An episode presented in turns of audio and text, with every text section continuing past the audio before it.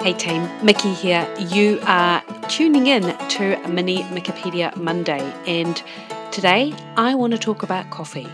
To be fair, if I was to cover the entire literature base for the benefits, the risks, anything else in between, it would probably take me hours. So I'm just choosing a couple of things to broadly discuss today and could probably dive deeper into a topic on another Mini-Mikipedia. Anyway, coffee, you either love it or you hate it. The black elixir, which has antioxidant properties and a distinctive smell and taste, and is now one of the world's most popular beverages. Sort of something like olives. Definitely grows on people over time. You know, there appears to be some sort of gradient whereby we start with drinking hot chocolate, we move to a mochaccino, then it's a cappuccino. If you're like me, that was also a mallochino. I used to go to a cafe called The Percolator in Dunedin. Great cafe, still there, still great. And order a mallochino in a bowl. I'd get like 8 marshmallows and I would get 2 of them, because I'd probably just done about 90 minutes on the elliptical at the gym. Anyway, we moved on. Latte, flat white, long black. Then suddenly it's a shot or 3 in one hit. And in fact, I still remember the first time at university, a friend of mine, Aidan, ordered a shot in a tiny little coffee cup. And I thought, wow, such a small cup, such a big guy. Anyway, even a lot of people who don't love the taste of coffee love the smell. So it is estimated that over 2.25 billion cups of coffee are consumed every day. And it makes coffee the second most traded commodity in the world after oil. Consumption continues to increase at about 2.5% a year. Europe, North America, and Brazil are the top coffee-consuming countries. And there are regional differences as to where people consume their coffee, either at home, such as Asia, or in cafes, such as the US. Rapid growth of consumption has led to sustainability concerns, however, as production can bring with it negative environmental impacts, such as soil erosion, water pollution, and deforestation. However, coffee producers have put into place practices that help minimise the consequences of this. I have to say, when I read that, it did make me feel a lot better. So while coffee and alcohol often get lumped together in terms of their negative health consequences, that's super interesting because the documented health benefits of coffee far outweighs the harmful effects at the population level. Habitual coffee drinking is associated with improved cognitive function, including improved attention, alertness, and reaction time. And this is why it is classed as a nootropic due to its effects on sensitizing neurons in the brain.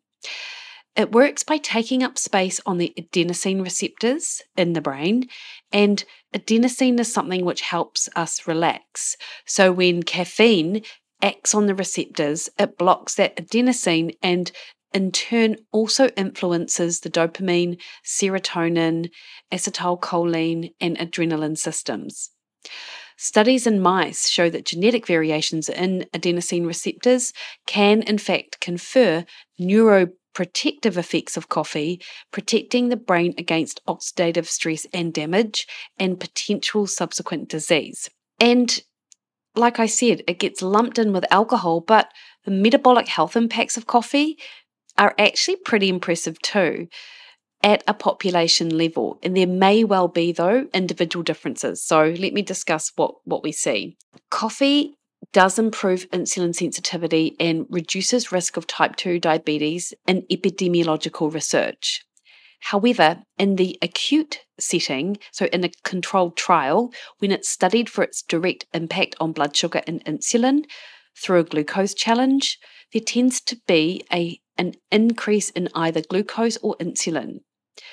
And having coffee after a night of fragmented sleep, so you have a disrupted sleep, you have a very light sleep, you just don't get a great sleep.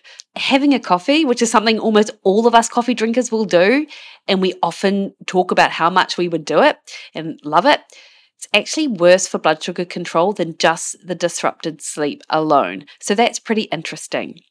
And the reason for this apparent contradiction between what the epidemiology shows and what we see in a controlled trial is a bit complex, and it's not actually entirely understood. One possible explanation is the aforementioned impact that caffeine has on the release of hormones such as cortisol and adrenaline. And this can increase blood sugar levels in the short term by stimulating the release of glucose from the liver, the conversion of glycogen, our stored carbohydrate, into glucose. And it also reduces glucose uptake into our muscle and fat cells, so it keeps glucose in the bloodstream for longer. Cortisol can also block the effects of insulin, making it less effective at disposing of glucose. So this is in that controlled sort of clinical setting. Conversely, other studies have actually shown that caffeine may increase the uptake of glucose into muscle cells, which can help lower blood sugar levels over time. Caffeine has been shown to stimulate the production of a protein called glucagon-like peptide 1, or GLP-1, and this plays a role in regulating blood sugar and improving insulin sensitivity. When GLP-1 binds to its receptors on the beta cells of the pancreas, it triggers the release of insulin into the bloodstream. This helps to lower blood sugar levels by promoting the uptake of glucose into muscle and fat cells. GLP-1 can also slow down the rate at which food leaves the stomach, which can then help to prevent spikes in blood sugar levels after meals. It also reduces the production of glucagon, which is a hormone that raises blood sugar levels, and it promotes the growth and survival of the beta cells in the pancreas, which are responsible for producing insulin. So, as I said, it's a complex sort of scenario here where you've got two contradicting sort of bodies of research. What we can't ignore, though, is that on balance, population studies show a positive relationship between caffeine or coffee and metabolic health in both normal and overweight individuals. And of course, coffee isn't just the caffeine. It's got a number of antioxidants and polyphenols, which may well be responsible for a lot of the health effects we see. In addition to the insulin sensitizing impact described above, there is research that suggests moderate consumption of coffee may reduce the risk of liver disease and prevent progression of liver disease and cirrhosis. And this is all types of coffee too: instant, plunger, filter, decaffeinated coffee.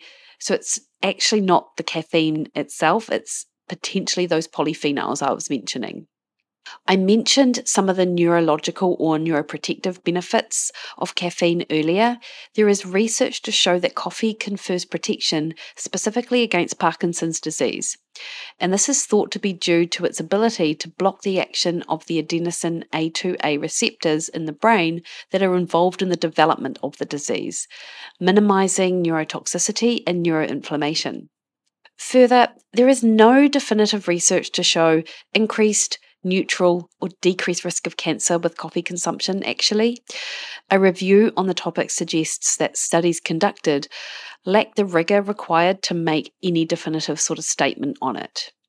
Given the fact that coffee has been consumed for basically ever, not unlike red meat really, it's unlikely that in of itself it is a carcinogen. How you have your coffee in all health conditions will likely be a bigger contributor to health risk or benefit, i.e. if your standard order is a Frappuccino and you've got some health concerns going on, gaining weight, visceral adipose tissue, and you've got other major lifestyle factors that aren't really in favour of health, like you're sedentary, your overall diet quality is not great, I don't think that a Frappuccino coffee order is probably going to work in your favour. But also, I don't think that any health risk associated with the scenario I described could probably be pinpointed on just coffee or caffeine alone. How we metabolize caffeine and its impact is related to our genes. And I did mention there are genetic differences in our adenosine receptors earlier. Specifically, the CYP1A2 gene is responsible for the production of an enzyme that breaks down caffeine in the liver. Not just caffeine, actually, a whole lot of toxins and medications and things like that. The activity of this enzyme can vary between individuals depending on their genetic makeup. Someone can seemingly drink coffee after dinner and sleep quite soundly. Others need to limit it to before 10 a.m. if they want a decent night's sleep. And this is largely thought to be due to how we metabolize caffeine. So understanding how genetics affect the coffee metabolism can be important for individuals who want to optimize their coffee consumption. So the obvious example is that if you are more sensitive to caffeine, you might want to limit your intake, while those that metabolize caffeine quickly may be able to consume more without experiencing those negative side effects. And this is almost like self-selected groups, because in my experience, and I'm sure you will sort of appreciate what I'm saying here, is that if you don't feel good on coffee, you're probably not going to drink it. Whereas if you have like 4 to 5 cups of coffee and actually feel fine, then that's probably telling you that you're quite a fast metabolizer. So I just find that super interesting. And, you know, I've talked a bit about the potential health benefits or known health benefits of coffee or caffeine, the obvious negative effects of coffee, which could largely be due to how we metabolize it, do include increased anxiety and insomnia. And this can change even for the individual depending on other stresses. So for example, you might be able to handle 3 double flat whites on holiday when you've got nothing else going on, you're super relaxed and you don't have to worry about the next email or the deadline, yet when you're up against it at work and it's like, I don't know, March, and you're still thinking about how awesome your summer holiday was, but now you've got 15 things that you have to do, that's when increased coffee consumption may be more likely, but also could be more detrimental to how it impacts you. And I certainly speak to people who have increased anxiety, have that tired and wired feeling, possibly have that disrupted blood sugar I was talking about earlier that is brought on by lack of sleep and coffee, and ultimately it doesn't bode well for them. Coffee acts on the central nervous system as a stimulant, as I mentioned earlier, with its impact on cortisol. And there are in fact 3 potential mechanisms of action. And I'm not going to go into them really, just because the major sort of action which people think is responsible for its stimulating effect is the fact that it blocks adenosine on the adenosine receptors, as I've already mentioned, which in turn directly sort of affects the release of our neurotransmitters and prevents the depressant effects of adenosine. Other mechanisms of action involved sort of mobilization of intercellular calcium and preventing the breakdown of an enzyme, cyclic adenosine 3,5-monophosphate, which when accumulates does increase the release of adrenaline and cortisol. However, in both of these sort of other scenarios or mechanisms of action, the amount of caffeine we have to consume for these to be major players is in fact sort of headed into that toxic range apparently. So it really is its impact on those adenosine receptors, which is largely responsible for how we feel. Most recent study actually came out looking at caffeine consumption and in response to insufficient sleep. And it sort of reviewed what we understood about how caffeine might impair the onset and maintenance of subsequent sort of sleep cycles. And I think this is really important for anyone that is in that cycle of not enough sleep for whatever reason, and then relying on caffeine to get them through the next day, to then go to bed tired and wired and unable to sleep again. And certainly, personally, right now, I have just gone through a few different time zones, have had a lot of other things sort of crop up with work and clients and stuff, which is awesome, but it certainly has meant that I've had many nights where I hadn't got the sleep that I have wanted. And I've tried super hard to stay off the caffeine, but I've got to be honest, it's not easy. However, a most recent review looked at caffeine consumption and found a reduced total sleep time, interestingly, by 45 minutes and sleep efficiency by 7%, with an increase in sleep onset latency of 9 minutes and wake after sleep onset of 12 minutes. So basically, sleep efficiency is like quality of sleep, reducing our overall time by almost an hour. That 3/4 of an hour is quite significant, and it takes us longer to fall asleep and stay asleep. Light sleep duration increased by 6 minutes, and a deep sleep duration, so where all of that sort of recovery and restorative sort of function happens in deep sleep, that duration was reduced by 11 minutes. So some recommendations: to avoid reductions in total sleep time, coffee about 107 milligrams per 250 mils, so it's about an espresso amount or just over one shot, should be consumed at least 8.8 hours prior to bedtime. So that's if you're off to bed at 9 o'clock, you don't want to be having coffee after 12. 150 milligrams is about the amount we find in a standard double shot. So especially if you're having problems with sleep quality or duration, you do want to stop having coffee after sort of midday. If you're like me and have been enjoying a pre-workout before hitting the gym, then the latest you should consume the standard dose of caffeine, which comes in at quite a whopping 217 milligrams, should be about 6 a.m. for that same 9 p.m. bedtime, because there is a 13-hour lag. Coffee has a half-life of about 6 hours. So in 6 hours, you will have half the amount of caffeine that is in your system when you first have coffee. But again, everyone is different as to how they metabolize it. And I think this type of information is really important for people who do struggle with sleep. I speak to so many people who do not make the link between their 10 a.m. coffee and inability to sleep, whereas it is a game changer once they take it out. And I think this research just really quite highlights that potential impact. And what I will say is the best thing you can do if you experience the negative, jittery impact of caffeine or the noticeable impact on sleep is to cut down or avoid it completely. Of course, that does bring with it significant withdrawal effects for a lot of people. So my best advice is to decide to quit on a Friday, and then you've got pretty rubbish day on Friday, but you've got Saturday and Sunday to recover from those flu-like symptoms. And then hopefully by Monday, end of day Monday, that would have been resolved. It is short-term pain, but it will be for long-term gain because, those symptoms can last 3 to 4 days. And the last thing that I will say about coffee, and another interesting study that's come in, is that it is known for its ability to increase free fatty acids circulating in the bloodstream, which can then be used for energy. It's a ketogenic substance which promotes fat burning and ketone production and has been studied for its usefulness in weight loss. There is some research to support the notion that caffeine alone can help, and a recent analysis of a large cohort of participants analysed coffee consumption in relation to fat loss and found that those who increased the amount that they drank each week from less than 3 cups a month to 1 to 7 per week had a significant reduction in adipose tissue, including visceral adipose tissue. That's that inflammatory fat that builds up in and around our organs, and in trunk fat and overall body fat. And this was over a 3-year follow-up.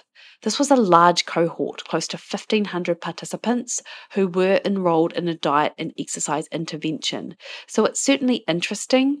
However, despite the changes being statistically significant, the actual numbers were relatively small and probably not overly meaningful, which is just food for thought or coffee for thought. Another study, just throwing another one out there, that gave adolescents either green tea with catechins and a caffeine equivalent to 96 milligrams or coffee equivalent to 160 milligrams, about a double shot, in addition to a nutrition intervention, found that those in the coffee arm had a greater reduction in body fat in the caffeine group. So there's research to support its use in fat loss. Caffeine does have an appetite-suppressing effect, or coffee does. And certainly this is true of anyone. I don't need to probably convince anyone who has had a period of fasting whereby they might feel a little bit hungry, they have their black coffee, and that suppresses their appetite. So in a lot of ways, potentially caffeine itself can reduce overall calorie intake, regardless of any sort of mechanism whereby fat burning is increased and therefore fat loss is increased, because actually fat burning doesn't relate to a fat loss increase. Those are two quite separate mechanisms occurring. So anyway, coffee just a little bit of information for you. Hopefully you enjoyed that, and I look forward to catching you on the next Mini-Mikipedia. If there is any topic that you would like me to cover or you're super interested in, just let me know. See you later.